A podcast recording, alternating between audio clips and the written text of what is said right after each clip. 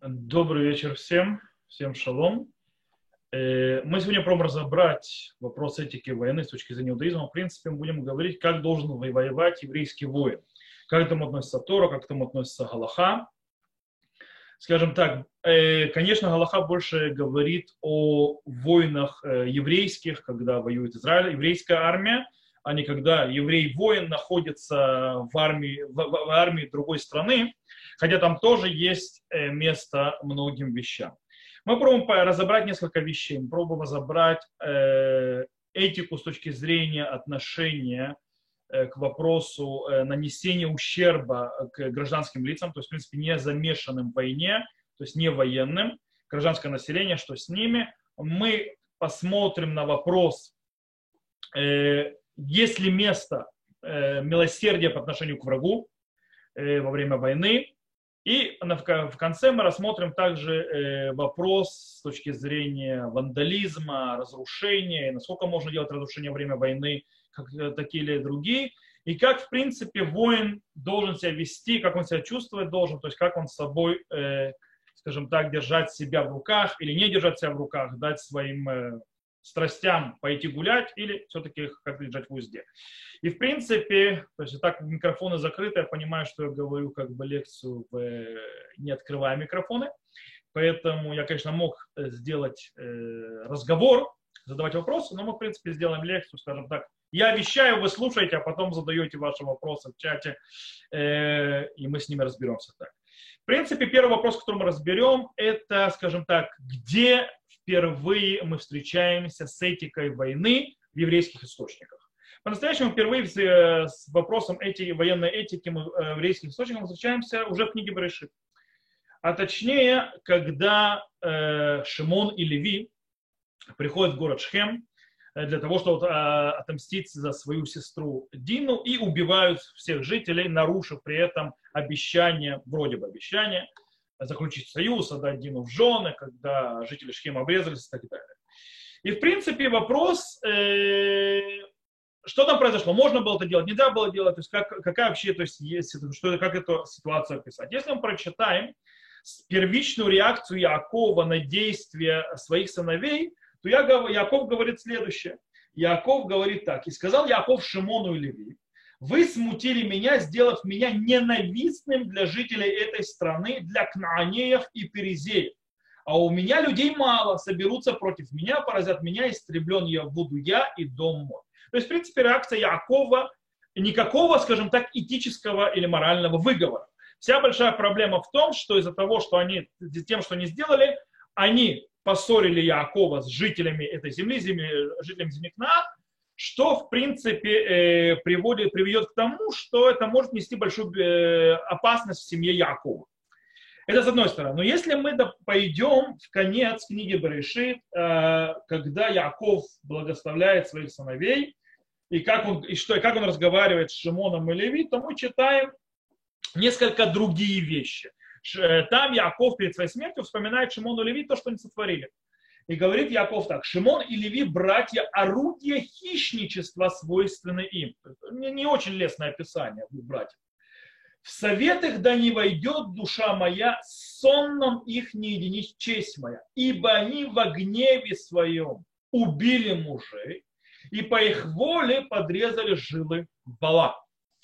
То есть, в принципе, тут и Юсефа, то есть про Юсефа, естественно, упоминается, то есть жилы Бала но есть тут явная э, критика даже в конце жизни Якова, когда никакой уже опасности ему не, э, не угрожает, к, к тому, что сделал э, Шимон и Леви со Шхемом, и критика это именно с моральной точки зрения, то есть в принципе поведение Шимона и Леви, то, что они сделали в город Шхем, в, в, в этой войне было аморальным. Было аморальным и не...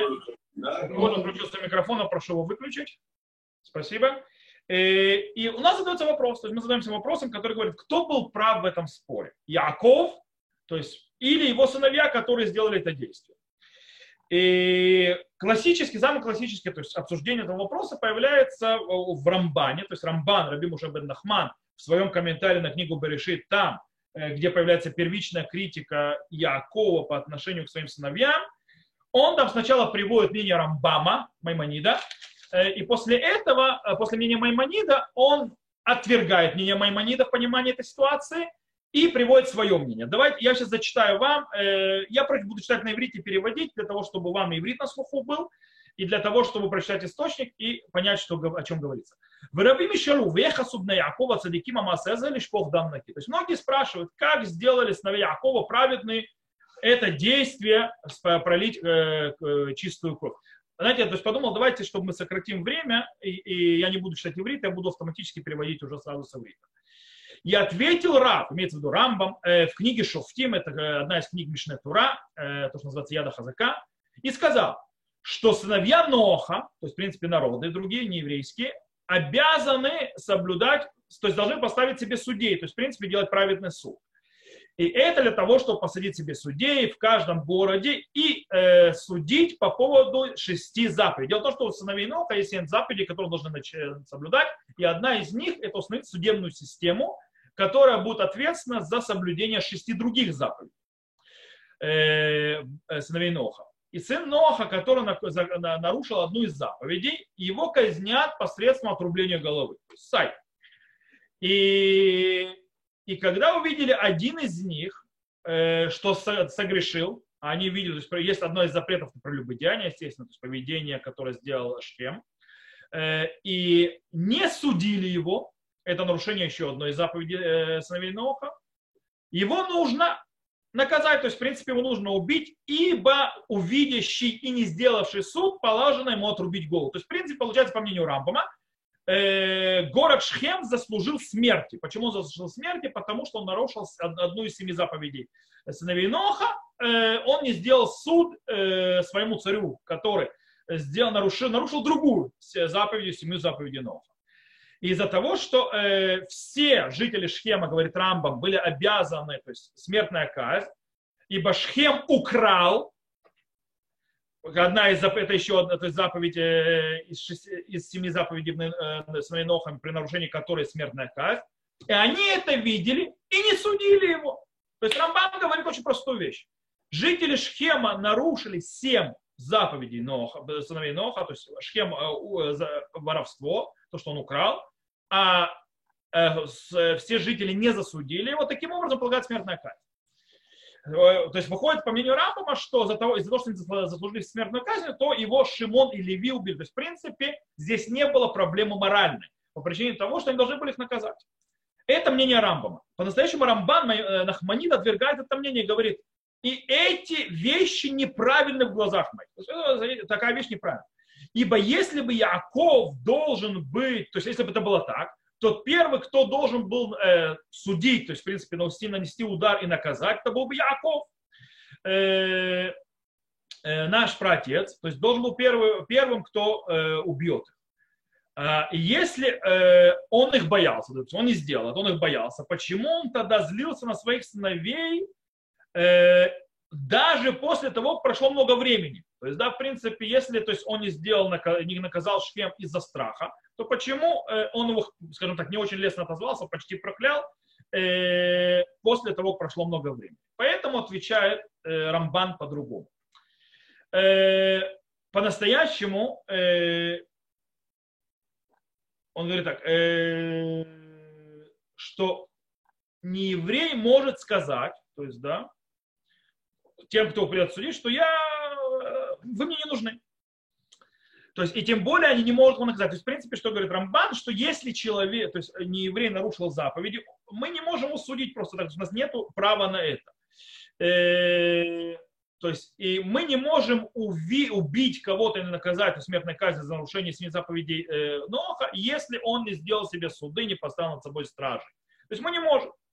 Э,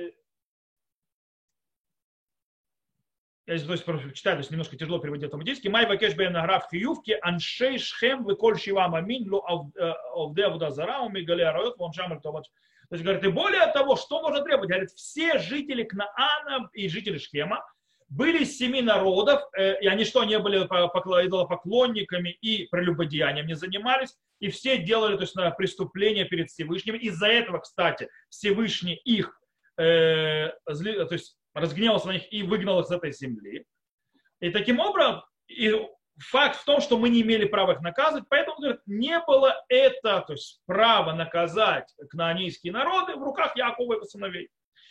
Э, окей, как мы тогда объясняем? То есть, э, он говорит, но то, что сказано про Шхема и сыновей Якова, из-за того, что люди Шхема были злоде, злодеями, и кровь, то есть их считалось их как вода, то есть, да, то, то есть они были злодеями, и сыновья, сыновья Якова видели в них злодеев, поэтому с точки зрения жизни этих злодеев у сыновей Якова не было никакой ценности, поэтому они решили отомстить. И по этой причине они убили царя и всех жителей города, э, которые то есть, служат его. Э, и то, что они обрезали, что жители Шхема, говорит Рамбан, у них, они в их глазах сыновей Якова вообще ничего не стоят. А Яков сказал им, что они таким образом привели к большой опасности. А, и более того, они разозлили, потому что они сделали несправедливое, то есть не по закону с жителями города. Э, то есть это то, что потом сказал через годы Яков своим сыновьям. То есть что мы видим? Рам объясняет, что несмотря на то, что жители Шхема были идолопоклонниками, и они должны по законам семи законам сыновей Ноха должны были быть казнены, но я, мы, эта э, обязанность их казнить, то есть наказать, не лежит на Якове и его сыновьях. То есть они, имеют, они это должны делать. Таким образом, что получается? А сыновья Якова, они убили жителей Шхема не потому, что те были там идолопоклонниками, нарушали заповеди Бога и так далее. Нет. Они их убили, потому что они мстили. Они были мстителями, и поэтому Яков сделал тяжелый выговор. В принципе, война, которая построена на системе мсти, мести, она с точки зрения еврейской э, этики, военной, не имеет права быть. Окей? Э, в принципе, этого не Тем более, тем более, если были заключены какие-то заветы что-то какие-то даны обещания. Таким образом, это нельзя делать. Но для того, чтобы, скажем так, э, честным и взвешенным, я, то есть тут получается, что сыновья Якова не очень хорошие люди получились, но для того, чтобы быть э, честным и взвешенным, то мы приведем слова Магараля. Магараль из Праг Гуль Арье, там же на книгу Берешит, он нам приводит очень интересную вещь. Он нам приводит и оправдывает Шимона и Леви и объясняет э, э, по поводу этих войн, что произошло. Он говорит так и не похожи две, две, два, два народа, как сыновья Израиля и кнаанейцы, которые два разных народов. Таким образом разрешено было им воевать как закон того народа, который пришел воевать с другим народом. Как разрешила Тора. И несмотря, то есть снова то есть вам зачитываю с Гурарье, перевожу автоматически, и несмотря на то, что сказала Тора, То есть, и когда ты приблизишься к городу, то э, воевать с ней, позови ее сделать мир. То есть, в принципе, э, Тора требует у еврейского народа, мы еще поговорим об этом, когда мы приходим воевать с другим народом, мы обязаны э, призвать его сначала к миру, то есть прежде чем воевать, и, в принципе, не нападать, вести по-другому. Э, но это, говорит Магараль, только тогда, когда они не сделали еврейскому роду ничего. То есть, да, это когда мы идем освободительная война, то есть освобождение еврейских земель, то мы не убиваем, то есть мы сначала призываем к миру, то есть типа с миром уйдите, нет, тогда придется воевать. Но это, то есть, но это, когда мы делаем, когда они ничего еврейскому народу плохого не сделали. Э, только занимают землю, как нанейские народы, семь канонейских народов. Но когда сделали народу Израилю что-то плохое, например, как сделали, то есть вот это вот, что произошло с Диной, несмотря э, на то, что сделал даже один из них, то есть ведь не сделал весь город это э, ужасное действие, из-за того, что он из всего народа, из-за того, что он позволили это, то можно им отомстить, так говорит Магараль. Э, и несмотря на то, что многие этого не сделали, то есть плохую вещь еврейскому народу, Э, из-за того, что в той народе, в той часть того народа было те, которые сделали злое, то можно прийти к ним с войной. И это как во всех войнах. Что говорит Магараль? То есть, да, Магараль разделяет между э, войной, которая идет, скажем так, э, из-за личных каких-то претензий, и между национальной войной. в национальной войне, то есть когда причинено, причинен ущерб, то тогда можно открывать войну, начинать войну со всеми вытекающими, э, даже если согрешил всего лишь один человек из того народа, против которого ты идешь в войну. И когда мы уже начинаем войну, говорит Магараль, то в принципе э, разрешено наносить удары уже по всем, кто попадет под руку э, во время этой войны. Это с точки зрения Магара. Ну, Рамбам и Рамбан, Ахманида Маймани, как мы уже объяснили, э, показывают нам абсолютно другой подход, и они говорят, э, что, э, что все убитые в Шхемы были люди, которые согрешили, это Рамба, и поэтому были, заслужили смерти. Рамбан говорит из-за того, что убийство жителей Шхема было незаслужено, так нельзя было сделать, и так получается со слов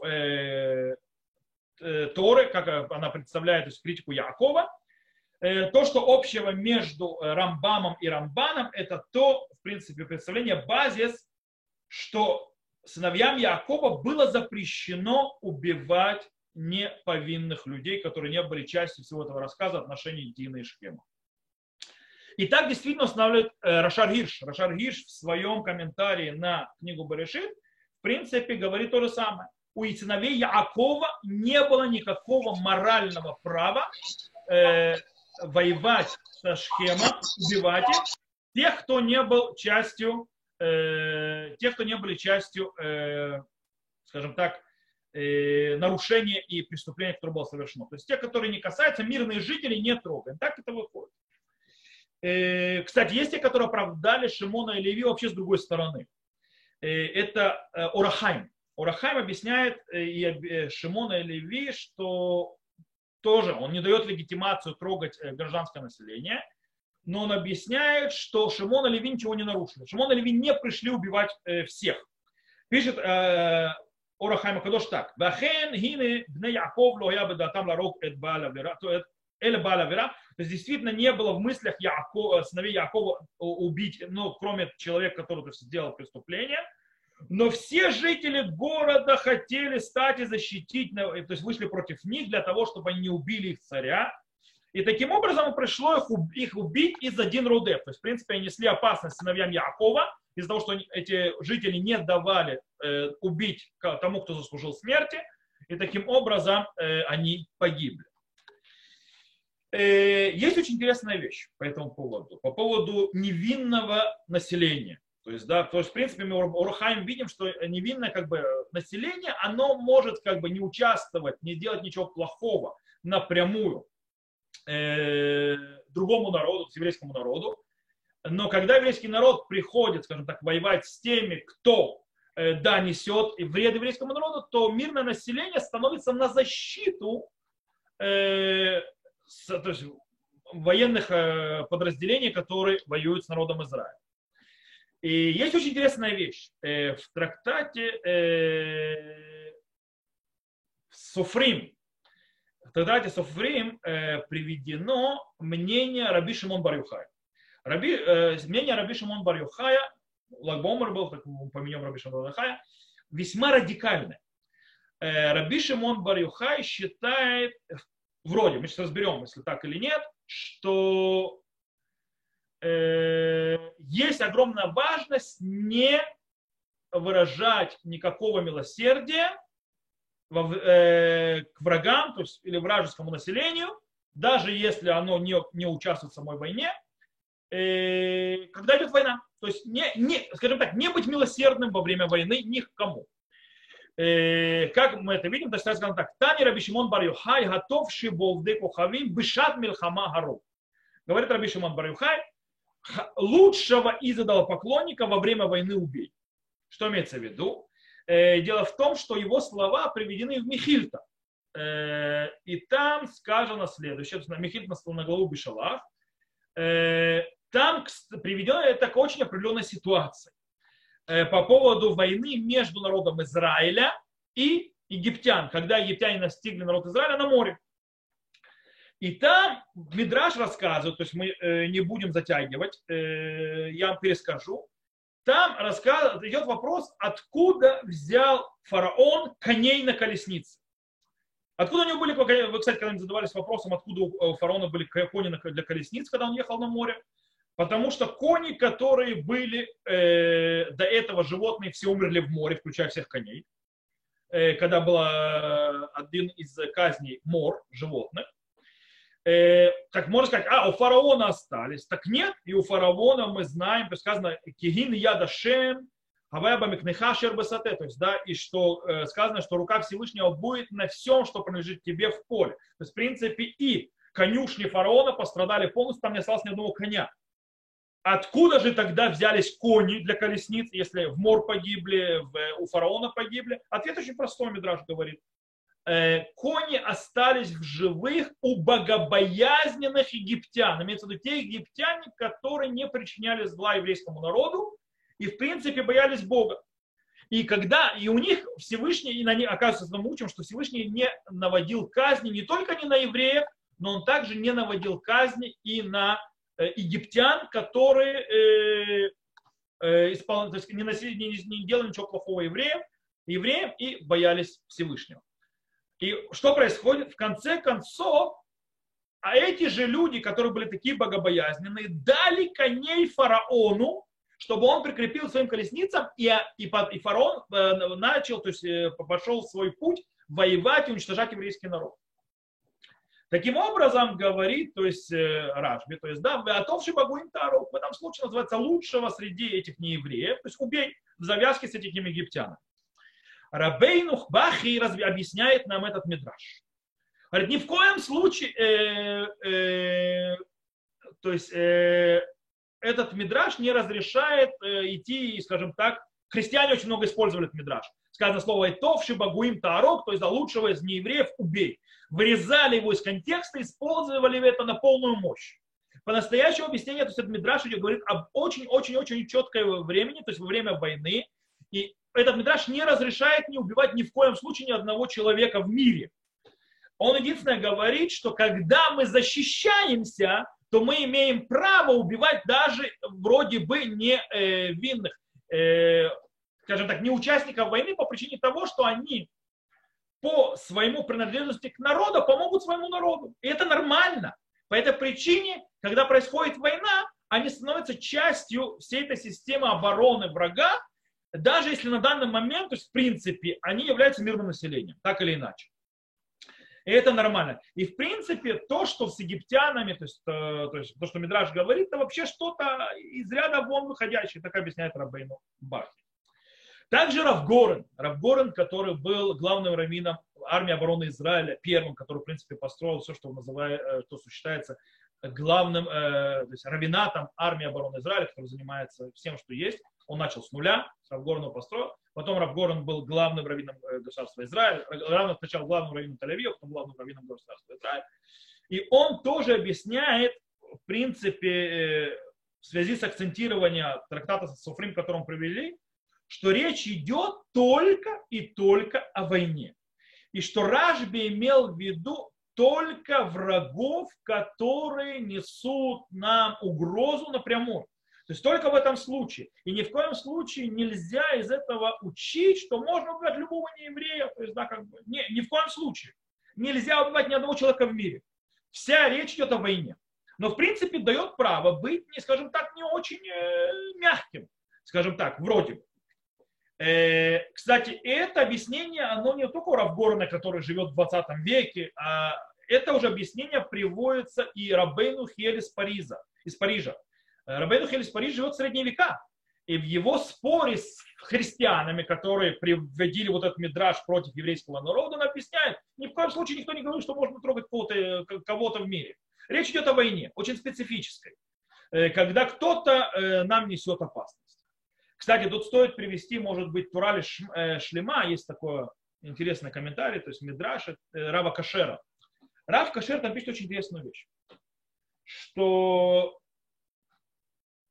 Рашби, Раби Шимон Барюхай, там же в трактате Софрим приводит, сейчас будет женщина, не обижайтесь, он приводит, э, что кошерную, кошернейшая из женщин э, ведьма. То есть так он приводит, Раби Шимон Барюхай. Я не буду входить, то есть почему-то сказал. В любом случае, говорит Раб Кашер, нужно понимать, это аллегории. Это не руководство к действию, это никакая не галаха. Это какие-то определенные идеи проводит Раби Шимон бар но ни в коем случае он не говорит про что нужно делать. Э, и действительно, в этом вещи, то есть и тоже пишет Рамбам. Рамбам в законах э, Роцеях, то есть закона убийцы, пишет э, таким образом, что запрещено убивать неевреев, только если не идет речь о войне, как он пишет так, אבל גויים שאין בינינו לבינם מלחמה, אין מסבבים להם המיטה. То есть не евреи, то есть, которые даже нарушают, может, заповеди и так далее, и так далее. Если нет между нами войны, ни в коем случае нельзя им нести никакой угрозы, никакой смерти. Это то, что сказано в Рамбе. Таким образом, мы сейчас переходим снова к, к войне. Рав Исраэль, Рав Шауль Исраэль, который был э, гениальным человеком, э, был раввином Кфараруэ, э, Мушава, одного из известных Мушавах поселений в земле Израиля, который возродил все заповеди, связанные с землей Израиля. То есть, мы же забыли, мы не знали, как исполнять.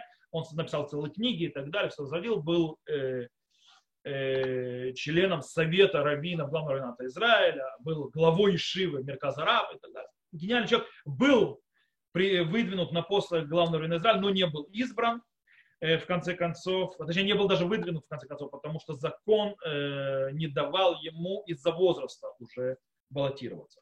Так вот, Рав Израили установил на Галаху по, по, по нашей теме. Кстати, нужно привести, из-за чего он этот Галаху привел.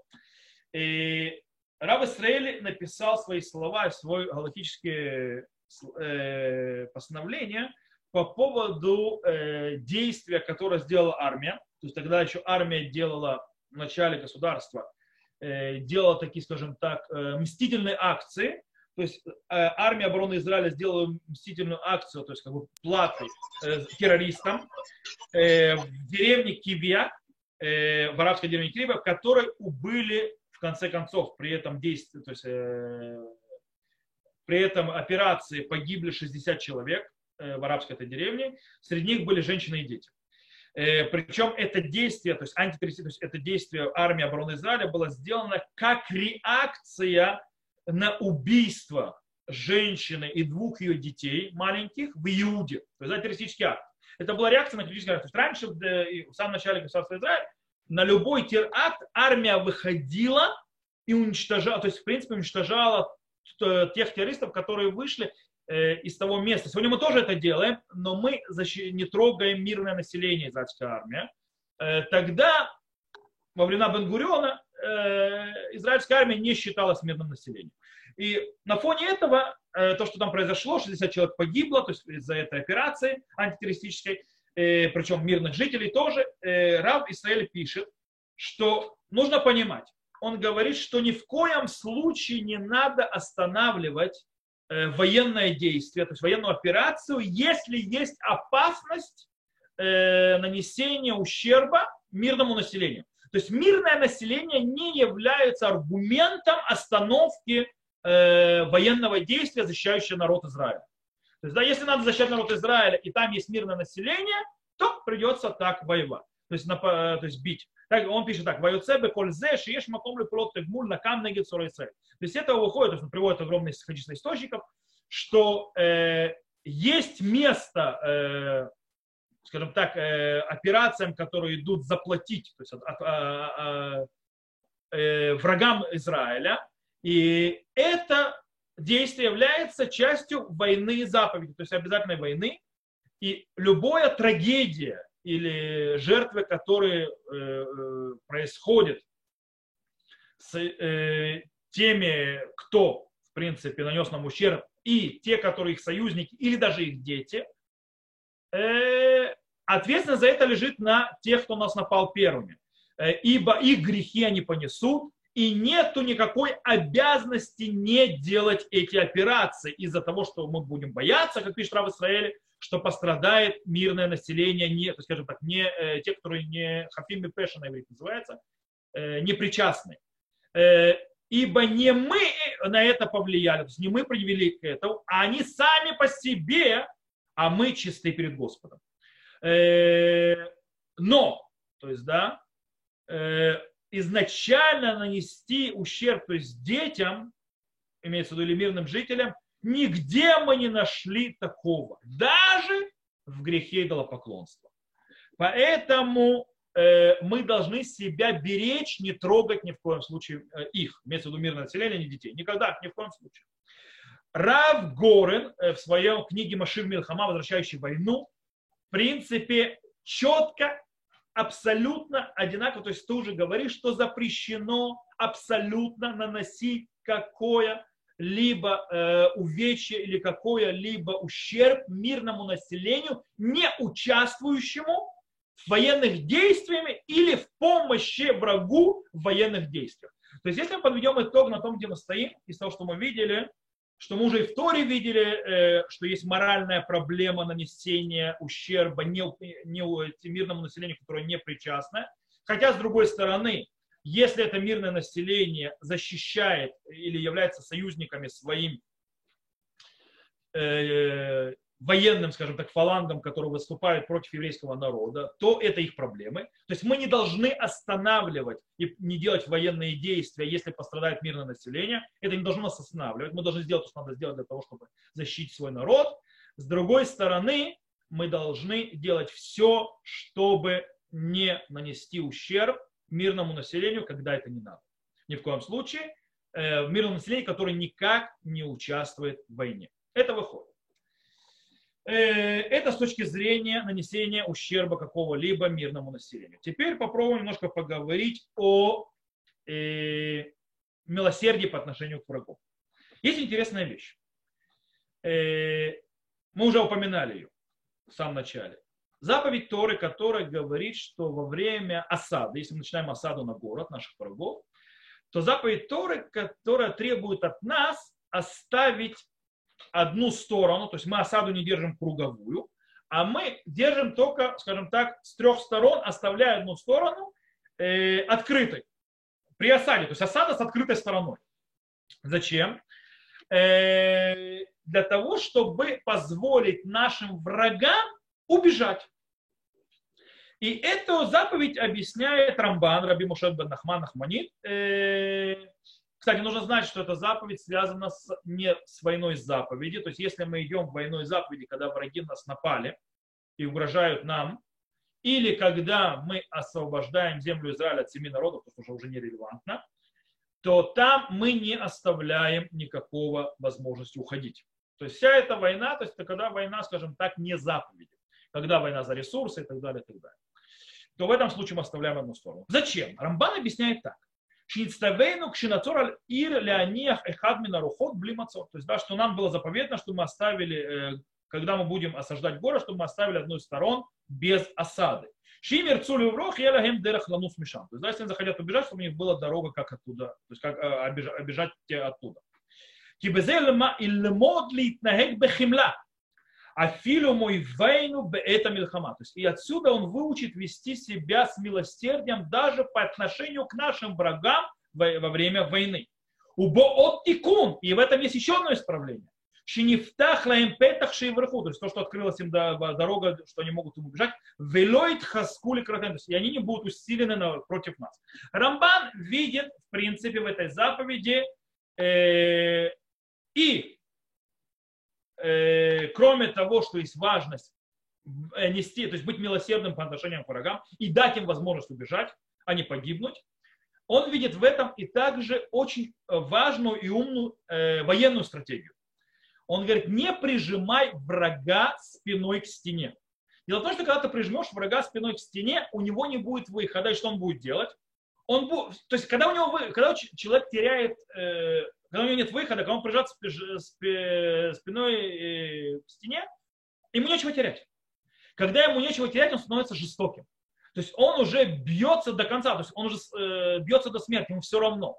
Таким образом, это неумно не давать в бою, в бою возможность пойти на попятную. Это очень то есть это очень э, неумно. Э, это неправильная стратегия. Нужно всегда давать возможность врагу уйти, уйти, уйти на попятную. Окей. Э, это что по поводу того, что мы видим э, э, милосердие. Теперь вопрос. Есть очень интересная вещь. Мы живем в эпоху немножко другую. То есть, да, мы писали, то есть пойти, уничтожить, то есть нам, на нас выступают, нападают, э, и мы тогда уничтожаем всех, как было с, с, с сыновьев Якова, э, как раз в Израиле пишет во времена Бенгуриона, у них кто-то не ведет себя. Мы знаем, что у нас есть Женевские конвенции, у нас есть э, договоры определенные, определенное отношение к пленным, определенное отношение к оружию и так далее, и так далее, и так далее. То есть, в принципе, есть какие-то правила, которые устанавливает э, международное сообщество, э, так или иначе, договора, которые подписываются, и задается вопрос, обязывают ли нас, с галактической точки зрения Торы, эти договора, эти ведения войны, то есть в принципе меняется ли мораль и этика в ведении войны, еврейская тоже, в зависимости от того поколения, в котором мы живем. Э, здесь стоит э, сказать, что таки да, то есть я уже могу сказать ответ на этот вопрос, изначально, что таки да, с поколениями действительно этика и мораль ведения войны изменяется. И это не только относится к общечеловеческой морали и этики во время ведения войны, но также, естественно, с точки зрения морали и этики таранической. И это с нескольких аспектов. Равкук. Кто не знает Равкука, Равкук э, был один из величайших раввинов э, стыка 19-20 века, э, скажем так, вторая половина 19 века, начало 20 века, который повлиял очень много на очень многие вещи. Он был сам из, Латвии, в Литве, в Латвии. Э, он стал раввином в Яфо э, в начале 20 века, раввином Яфа и новых поселений, то есть, в принципе, поддерживал сионистскую идею и так далее. И в каком-то смысле отец религиозного сионизма, идеологически. Он был главным раввином Иерусалима, первым, которого избрали все. И в конце концов, когда был организован британским мандатом, кто не знает, то есть обогрен британским мандатом главный равенат Израиля. Кто не знает, главный равенат Израиля не появился в 1948 году, то есть его сделало не государство Израиль, а сделали э, э главный равенат Израиля британцы с британским мандатом. Дело в том, что британцы получили э, мандат на э, того, чтобы построить евреям государство. Так было решено в Сан-Ремо э, после Первой мировой войны. То есть решение построить государство Израиль было не в 1948 году, оно было народами мира решено еще э, сразу в, 20 в начале 20-х годов э, 20 века э, решением наций, и Британия получила мандат на Палестину для того, чтобы построить еврейское государство э, там и все институты власти и передать их еврейскому народу, чтобы как уже готово, то есть в принципе. И первый институт власти, который строит э, британская то есть британский мандат британца, это главный раввин Израиля. И Раб Кук назначается главным раввином Израиля, земли Израиля тогда. Он умирает, умирает в 1935 году, э, до появления государства Израиль. Итак, э, Раф Кук подчеркивает один из аспектов, который мы сказали, когда он объясняет, что в древности, в прошлом, невозможно было утребовать у народа Израиля быть более этичным, чем другие народы.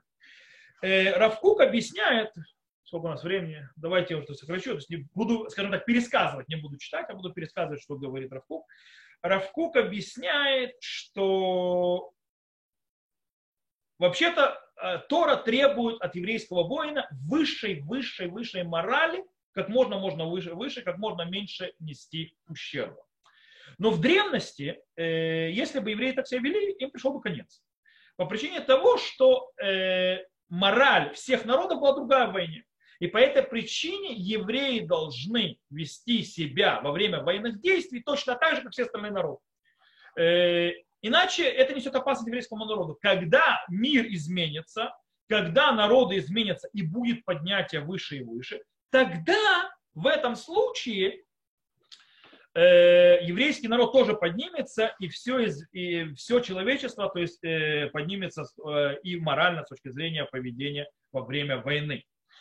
И, но ну, нельзя давить, то есть нельзя изменять, если ситуация еще, скажем так, не позволяет быть высокоморальным во время войны из-за того, как себя ведут другие народы, то э, нечего делать, приходится воевать так, как все воюют. Э, Рав Шауль Исраэль, которого мы уже упоминаем, э, освещает немножко другой э, угол, другой аспект в, в, в этой теме, которую мы подняли.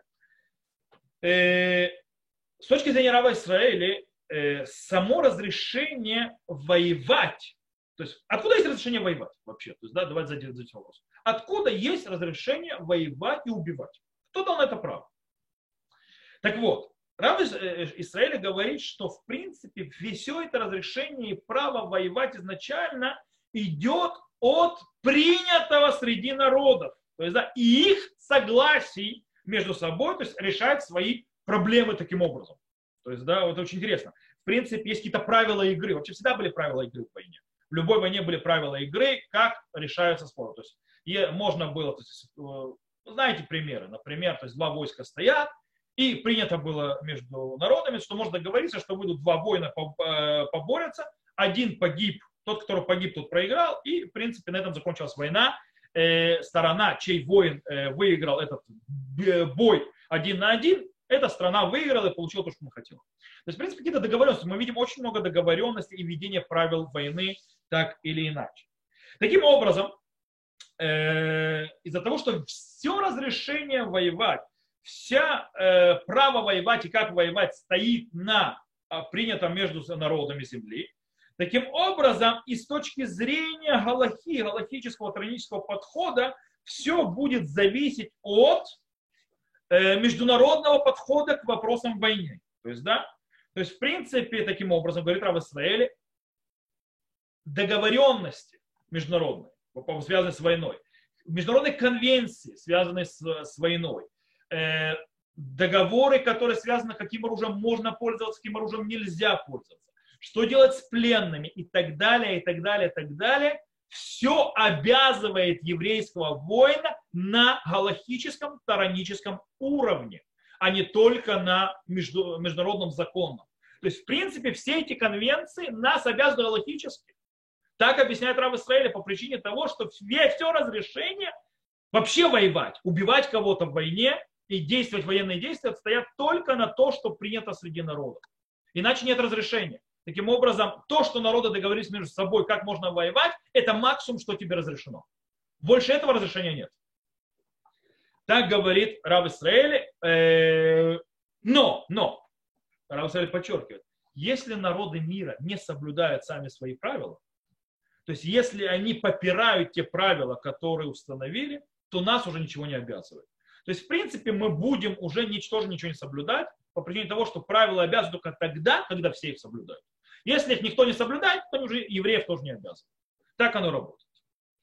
То, э, скажем так, с правилами ведения войны мы поговорили, с министром населения поговорили. Давайте теперь затронем вопрос вандализма во время войны. То есть можно ли заниматься вандализмом, разрушать что-то, ломать что-то и так далее, когда война. Война обычно ломаются вещи, ломается, разрушается, выкорчевывается, вырубается и так далее, и так далее, и так далее.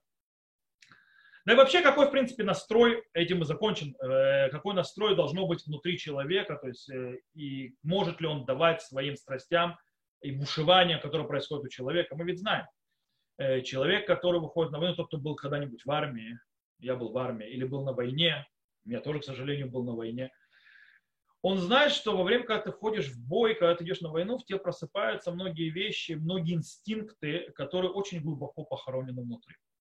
И они не самые лучшие, далеко не всегда самые лучшие. А у многих появляется инстинкт самосохранения. То есть, кстати, разные инстинкты. То есть у многих разные реакции на стрессовые ситуации.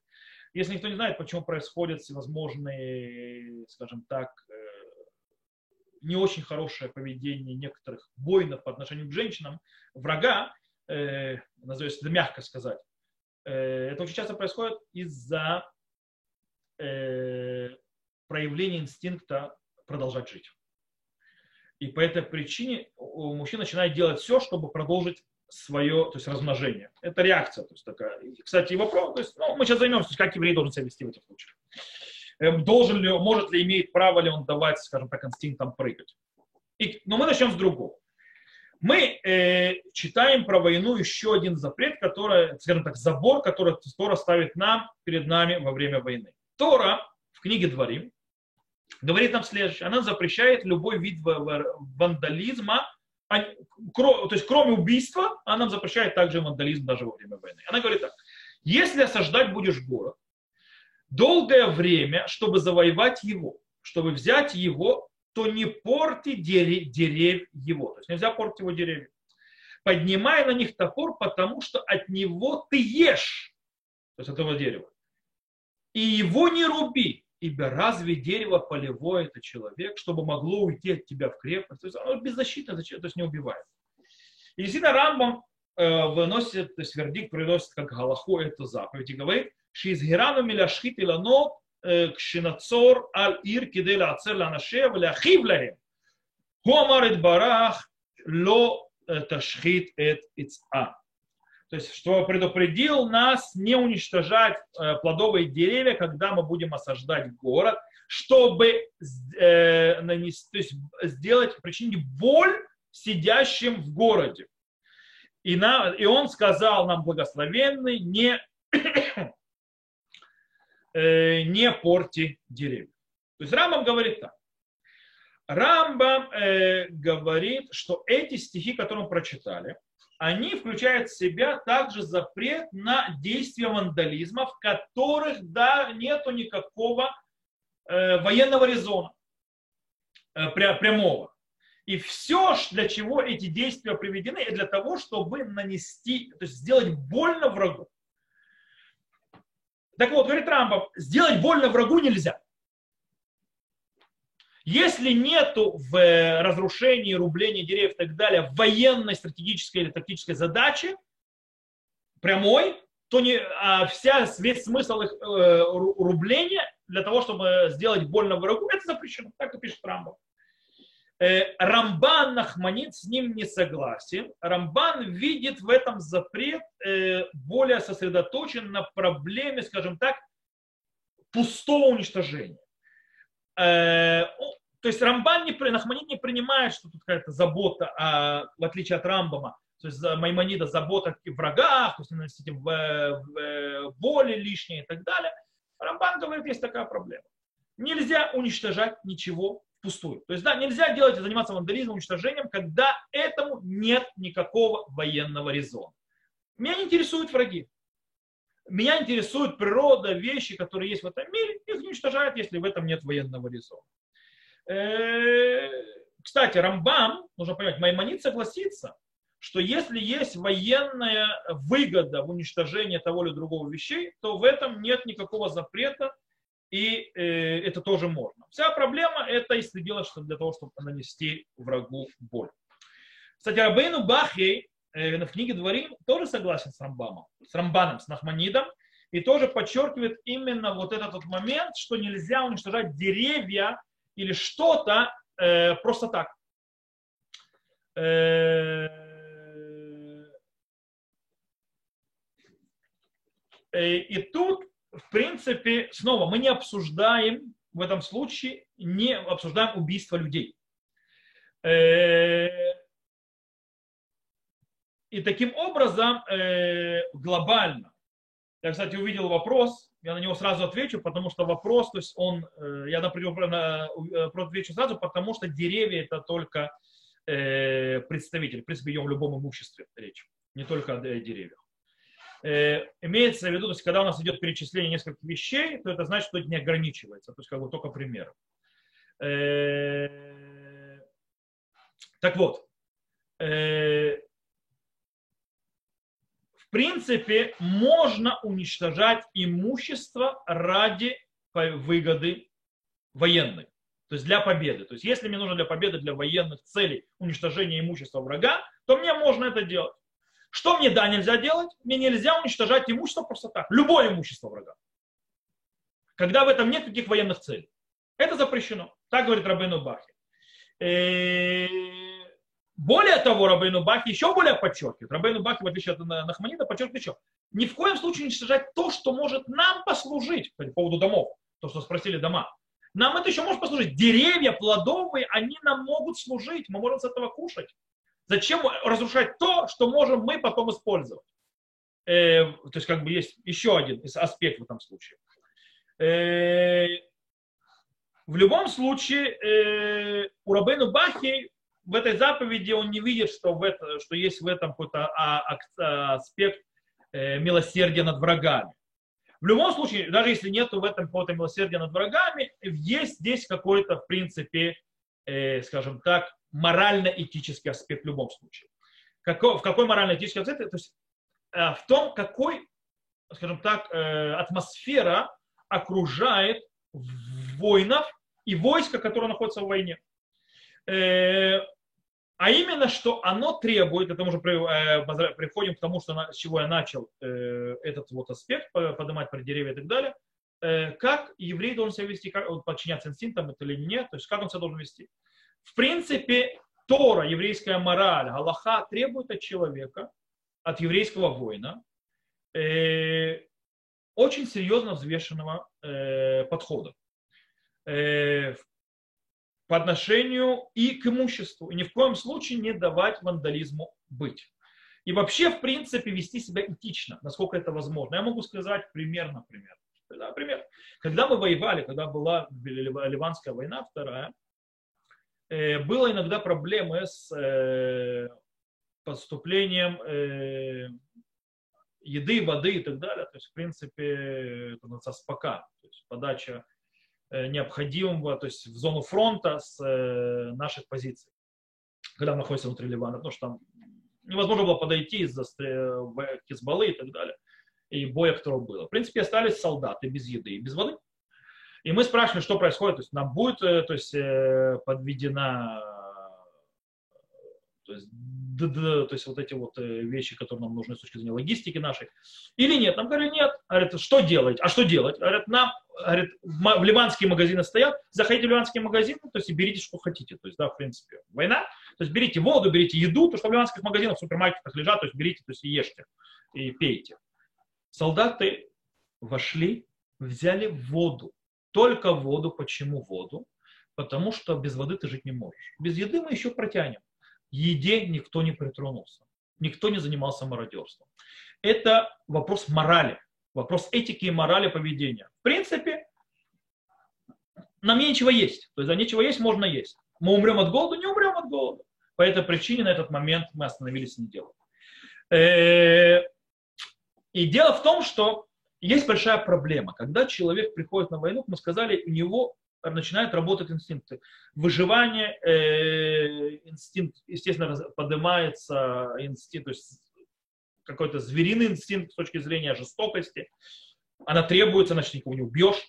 Э, э, э, также требуются очень многие другие вещи. То есть у человека всякие инстинкты поднимаются. И это опасно. Это очень опасно. И Рамбан Нахманит очень сильно, скажем так, был чувствительным к этой опасности, которая в этих инстинктах. И, и Рамбан, Нахманит также объяснил, то есть борьбу Торы с этой, с этой опасностью, то есть с проявлением этих инстинктов и не, э, аморального поведения из-за пробуждения инстинкта. Рамбан пишет, и то есть давайте на этом я уже закончу урок, я прочитаю, то есть это последний аспект, скажем так, опасности, которая может произойти с человеком, и что нужно с ним делать, то, что пишет Рамбан в книге Дворим, э, 23 глава, если кого-то интересует, 10 стих. Вегаядуа бамингагей хамаханот аюцим лемильхама. И известно в обычаях, то есть устоях лагерей, которые выходят на войну. Киохлю коль и будут есть всякую падаль, имеется некошерную еду. Вейгзелу, и будут воровать. Ямхесу, то есть да, Хамас, то есть вместо будут грабить э, насильственно вело идбашу афилу баниуф, то есть да, и не остановятся даже перед э, прелюбодеянием, насилием. Векольне вела и всякой мерзостью. То есть, да, них, ничего их не остановится. То есть, в принципе, известно, то есть, да, принято, когда войско выходит, они будут есть, что полагается, воровать, что получится, э, мародерствовать и будут насиловать. Ну, так это оно происходит. И будут делать всякую мерзость. Хаяшар бебне абдан бетиво, то есть даже в, то есть, э, праведный из людей в своей природе, и тлабешбах зарют лехима бецет э, маханы аулюев. То есть, да, оденется в жестокость и злость, то есть ярость при выходе в э, лагерь, то есть войной на своих врагов. Бога Катув. И об этом предупредил стих, предупредила Тора. Венишмарта миколь давар ра. И сохрани себя от любой плохой вещи. То есть, в принципе, Тора требует от еврея быть моральным, опасаться от этого проявления агрессии, когда она неправильно направлена, то есть э, э, жестокости и ярости, и тем более ни в коем случае не поддаваться к тяге, которая появляется э, нормальный инстинкт сохранения жизни, продолжения жизни, когда человек идет насиловать. Он идет насиловать, потому что у него оттуда происходит этот инстинкт. Он ужасный. Его плохое начало, его, пере, то есть, в принципе, захватывает и тянет, и очень тяжело это остановить. Еврей должен, стой, остановись, сохрани себя от любого плохой вещи а также от всей падали, от всей мародерства, от всего вандализма. Мы это видим по отношению к мирному населению. Мы не остановим боевую операцию из-за того, что есть мирное население. Если оно погибнет, оно погибнет. Если оно будет, э, попадется на пути. Но мы сделаем все, чтобы не, с точки зрения Галахи и Торы, чтобы не нанести ему никакого вреда. Мы, если надо, то есть, если у вас есть возможность, будем милосердны к нашим врагам и, не, и дадим возможность ему убежать и не погибнуть э, стратегически, кстати, тоже. Мы не будем разрушать ничего даже для того, чтобы сделать больно нашим врагам. Мы не, нет такого понятия мстить и нанести, сделать, ты сделал мне больно, я тебе сделал больно. Тора запрещает это. Этого не должно быть. Любое разрушение, любой вандализм, любая вещь должна быть сделана то есть, или для пользы военной. Если не для военной пользы, этого не может быть. И самое главное, мы должны защищать себя морально, чтобы наша душа чтобы мы, как э, люди, ни в коем случае не пропитались этим плохим началом, которое ведет ко всем этим гадостям, которые происходят в войне. А им их приходится иногда делать. Приходится убивать в войне, приходится брать чужое, потому что тебе хочется, нужно жить и выживать, нужно есть, нужно пить, иногда негде это взять. Но мы должны знать, где граница. То есть еврейский солдат обязан знать, где происходит граница, где дальше нельзя, для того, чтобы мы, в конце концов, оставались народом Бога, святым народом и шли по моральным и этическим правилам войны с точки зрения нашего святого народа. На этом все. Э, Спасибо большое. Лекции. Равхайм, можно мы вам вопросы зададим? А, Конечно. Вот я, я вижу вопрос. Да, я тоже их видел, по поводу... они подскакивали, на один вопрос я ответил посреди. Да, я видела. А, такой вопрос, я его зачитаю. Вопрос по поводу мести. Месть за Мюнхен, месть фашистам, разве несправедливо? Нет по причине того, что те люди, которые там сейчас живут, они тебе ничего не сделали. Более того, нужно понимать, что фашистская Германия, многие солдаты были насильно призваны в армию, ничего не могли сделать. То есть у них был стал выбор э, перед концлагерем. Нужно понимать, что фашистская Германия вела себя точно так же, как Советский Союз, причем Советский Союз переплюнул фашистскую Германию по отношению к собственному э, населению. А многие, скажем так, первые Э, люди, которые находились в концлагерях или лагерях работы, рабочих, это те, кто был против э, политики. Э, а, вижу, имелось в виду 1972 год, прошу прощения. Окей. Э, вы имеете в виду Мюнхенское, то есть убийство людей в Олимпиаде, Арафат? Да, Олимпиада. Да, Олимпиада. я думал, у меня сразу ассоциация День Победы недавно был, то есть это. То есть, окей. Ну, я закончу, то есть, Днем Победы, то есть, в принципе, люди, которые там находились с точки зрения фашистской Германии, далеко не все немцы были плохие. И если они не помогали немцам, то есть, смотрите, мы не останавливаем войну. То есть, да, не, вместе должно быть, мы не останавливаем войну, даже если погибнут мирное население. Мирное население погибнет. Но мы не, мы не будем целенаправленно вместе. Теперь по поводу Мюнхенской операции. Мы не будем мстить Мюнхену, э, жителям Мюнхена. И мы не будем мстить э, ни в коем случае э, арабскому нации за то, что сделали ее представители. Но то, что сделал Моссад по, по, по поручению Голды это не простая месть, это уничтожение террористических ячеек. В принципе, это военный смысл. То есть в чем смысл убить террористов? Э, это часть войны. В этом случае это не месть. Когда террорист, который сделал, то есть любой террорист, прежде чем он сделает то или иное действие против еврейского народа где-то, он должен знать и понимать, что его достанут везде. Или всех тех ответственных за это э, действие будут, их достанут и уничтожат. Таким образом, он 50 раз подумает, прежде чем сделать это действие, и будет опасаться.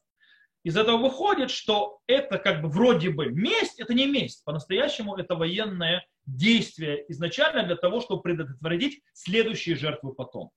Э, если, месть бы была, если бы мы начали э, уничтожать всех арабов или так далее, не дай бог. Это неправильный подход, совершенно неверный, и этого не может быть. Спасибо. А, вот у меня такой вопрос. Э, сейчас такое время, что тоже в какой-то степени идет биологическая война, так называемая. И Израиль страна, которая живет, по сути, плюс-минус постоянно в режиме войны.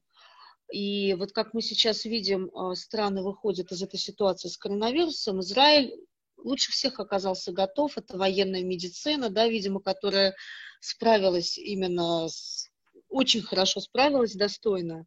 И есть такая поговорка, я, насколько знаю, это все-таки русская поговорка, хочешь мира, готовься к войне. Вот есть у нас в наших каких-то еврейских источниках тоже то, что вот указывает на то, что действительно это так? Ну, есть несколько вещей. Во-первых, то есть я не могу поправить, нас нету, слава богу, никакой биологической войны. Я не очень верю в теории конспирации и так далее. Э, больше, скорее всего, ошибка произошла, если даже это вирус был в лаборатории получен. Там больше экономическая война, а никак нет это. В принципе, понятие перманентного удара, так называемого, то есть готовиться к войне, хочешь мира, готовься к войне, имеется в виду, это перманентные удары тоже. То есть, да, в принципе, ты бьешь, а только на тебя напали. Э, в Торе прямым текстом сказано, то есть «А, камеру гахашкем то есть да, тот, кто поднимается на тебя, встань, убей, убей, убей его первым. Э, и на этом э, таким образом как бы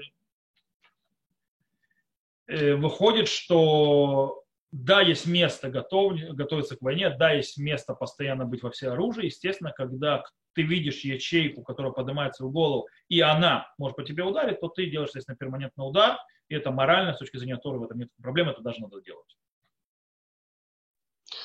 Да, спасибо. И я понимаю, конечно, что это вопрос такой большой, наверное, вообще для отдельной темы, но если можно очень тоже так вот кратко по поводу женщин а, на войне, а, имеется в виду, которые женщины-солдаты. Кратко не получится. Это целый урок. Ну, хотя бы чуть-чуть.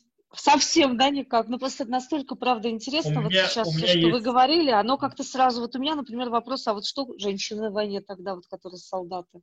У меня есть э, целый урок по этому поводу, что вопрос это очень непростой по поводу войны, солдат, женщин, скажем так, э, глобально с точки зрения Галахи в этом есть большая проблема. Э,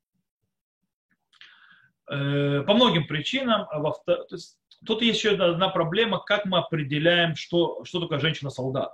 То есть большая часть женщин-солдат в израильской армии, скажем так, они больше, э, скажем так, обслуживающий персонал в военной форме, не более того. То есть, да, там секретарши, Э, какие-то вещи, которые канцелярские, э, не, то, не только, то есть, да, медобслуживание и так далее. Э, да, есть и боевые, конечно, то есть с боевым вообще есть проблема. Аллахическая это точно. Боевой солдатки быть в, бой, в боевых войсках, то есть если соблюдает Тору, запрещено. То есть, да, Тора запрещено это делать, есть поэтому очень много объяснений.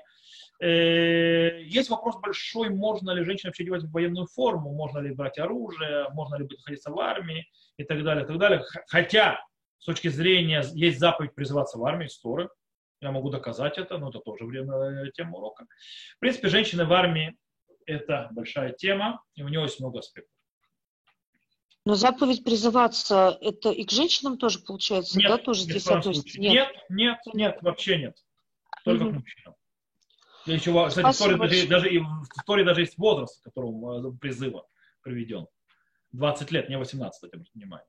То есть О, тоже здорово. вопрос, почему 20 лет, и можно ли раньше, чем 20 лет, и так далее. Равхайм, спасибо большое вам. А, нам было очень приятно. Я напоминаю, что была сделана запись, и всем желающим, пожалуйста, ссылку я дам. Спасибо, Спасибо большое. вам за возможность. Я надеюсь, что людям понравилось, и они Конечно. получили удовольствие или знания, скажем так, обогатились Конечно. с точки зрения знаний. Спасибо Все, всего большое. хорошего. Шаббат шалом. Шаббат шалом. До свидания.